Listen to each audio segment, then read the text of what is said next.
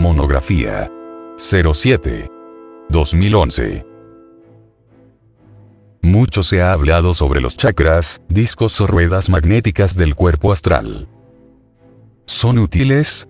Sí, son útiles. Pero todas esas ruedas, chakras o discos magnéticos, etc. A pesar de ser tan maravillosos, pues nos permiten las extrapercepciones, resultan en verdad como míseras bujías de cebo ante la razón objetiva del ser. Puede la clarividencia, por ejemplo, ser muy hermosa, ¿y quién negaría los poderes intrínsecos de los chakras? ¿Quién negaría los poderes intrínsecos de tan maravillosos chakras? Pero ellos, en sí mismos, son como el fuego de un cerillo, comparado con la luz del sol. Así son, si los comparamos con la iluminación que da la razón objetiva del ser.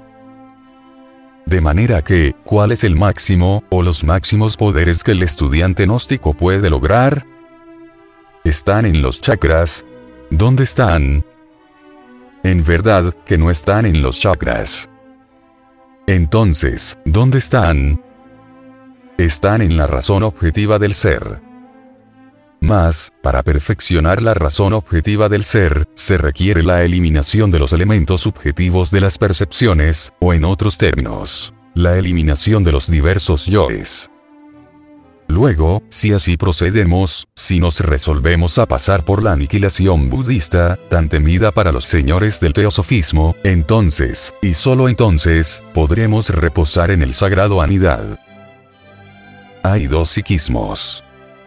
El inferior, que está relacionado con los chakras, y el superior, que pertenece a la conciencia trascendental y superlativa del ser, a los valores étnicos de lo divinal, de lo trascendental, a la cultura universal, espiritual, divinal. Que el psiquismo inferior no cumpla cualidades. Sería absurdo negarlo. Sí cumple algunas cualidades. Que el desarrollo de los chakras sea inútil. No pensamos así. Es útil hasta cierto punto, pero no es todo. Cuando uno ha despertado conciencia y ha abierto en verdad la razón objetiva, puede tal razón objetiva o mente interior servir de instrumento a la conciencia, entonces la iluminación del ser es absoluta y supera a todos los chakras, pasa más allá de los chakras, entra en el terreno del superhombre, del Buda, del iluminado Buda. Es indispensable comprender este aspecto intrínseco, tan profundo. Entender también, por tal motivo, la necesidad de pasar por la aniquilación budista. Si así lo hacemos, no nos pesará. Abriremos la mente interior y llegaremos a poseer la iluminación. Vale la pena que comprendamos, pues, todo esto, que reflexionemos profundamente. En el proceso de desintegración del ego, hemos de sangrar profusamente, y necesitamos lavar nuestros pies con la sangre del corazón, si es que queremos quedar completamente puros. La autorrealización íntima del ser es muy profunda, profundísima. Ha de pasar uno por torturas espantosas. Muchas veces tiene uno que renunciar a lo que más ama, tiene uno que estar dispuesto a perder lo más querido, y reiteramos, lavar los pies con la sangre del corazón. Necesita uno convertirse en algo diferente, en algo distinto. Hasta la misma identidad personal debe perderse. Esto quiere decir que un día, buscaremos nuestra misma identidad actual y ya no la hallaremos, se habrá perdido para nosotros mismos, porque nosotros nos habremos convertido en algo diferente. Necesitamos volvernos distintos, diferentes, cambiar radicalmente. Pero, ¿cómo podríamos cambiar totalmente si conserváramos nuestra actual identidad? ¿Cómo, si estamos identificados con nuestro tren de vida, ¿Cómo, si nos olvidamos de sí? En este camino hay procesos dolorosos, muy dolorosos. El que quiera empezar con éxito, debe empezar con algunos sacrificios físicos, disciplinarios.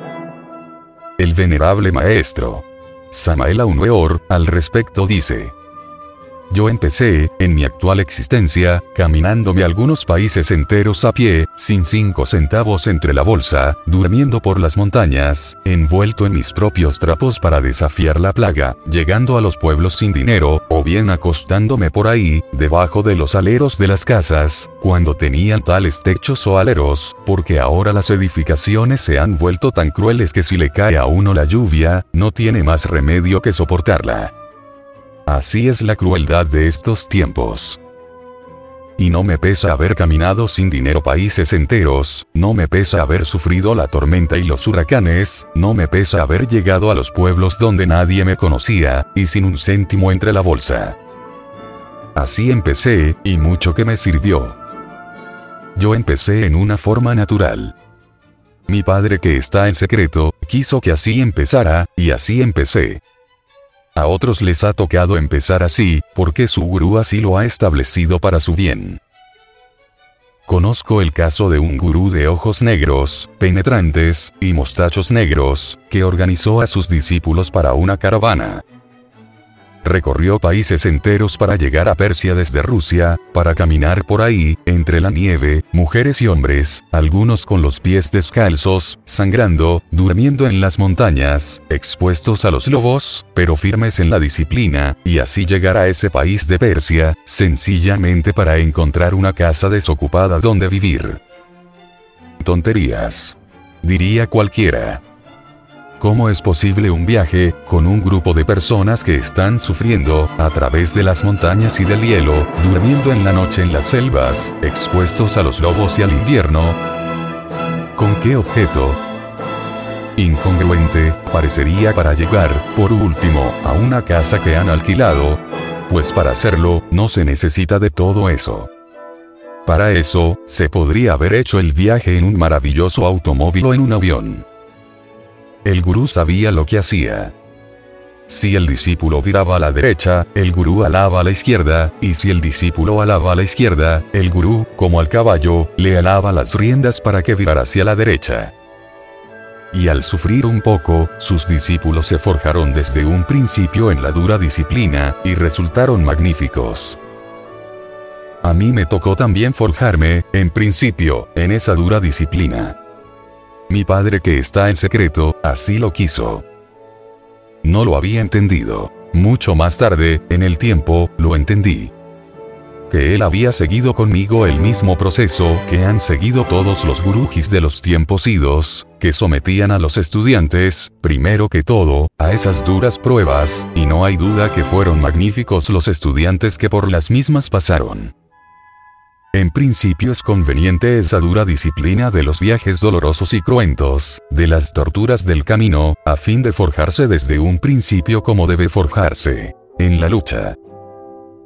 A medida que uno vaya disciplinándose, irá comprendiendo también la necesidad de vivir alertas y vigilantes, como el vigía en época de guerra, trabajando siempre en forma constante. Así como estamos, como nos encontramos en estos precisos momentos, no servimos para nada. Tenemos una creación equivocada, manifestándose a través de una falsa personalidad. Espiritualmente estamos muertos, no tenemos realidad ninguna. Práctica. Coloca vuestro cuerpo, en forma de una hermosa estrella de cinco puntas. La pentalfa resulta profundamente esotérica. Ella puede defenderos de los ataques de los tenebrosos. Luego imitad a las criaturas recién nacidas, relajad vuestro cuerpo como los niños lo relajan. Que ningún músculo quede en tensión, las piernas y los brazos de las criaturas recién nacidas parecen de seda. Duermen los niños recién nacidos deliciosamente entre sus cunas felices y sin problemas de ninguna especie. Imitad a los niños inocentes durante la meditación interior profunda. Reconquistad la infancia en la mente y el corazón. Medita sobre la razón objetiva del ser y su perfeccionamiento.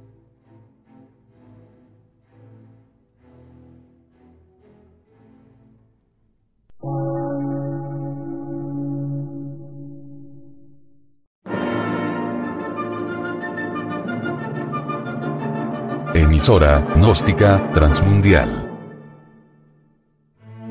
Por una nueva civilización y una nueva cultura, sobre la faz de la Tierra.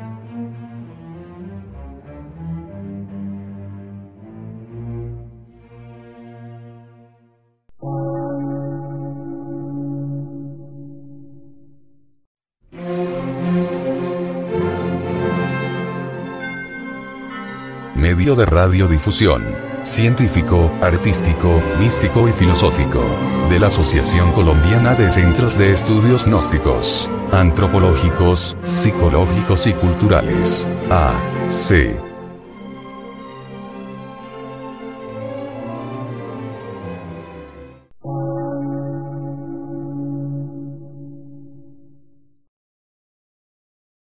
Lectura en movimiento. Difusión sin fronteras.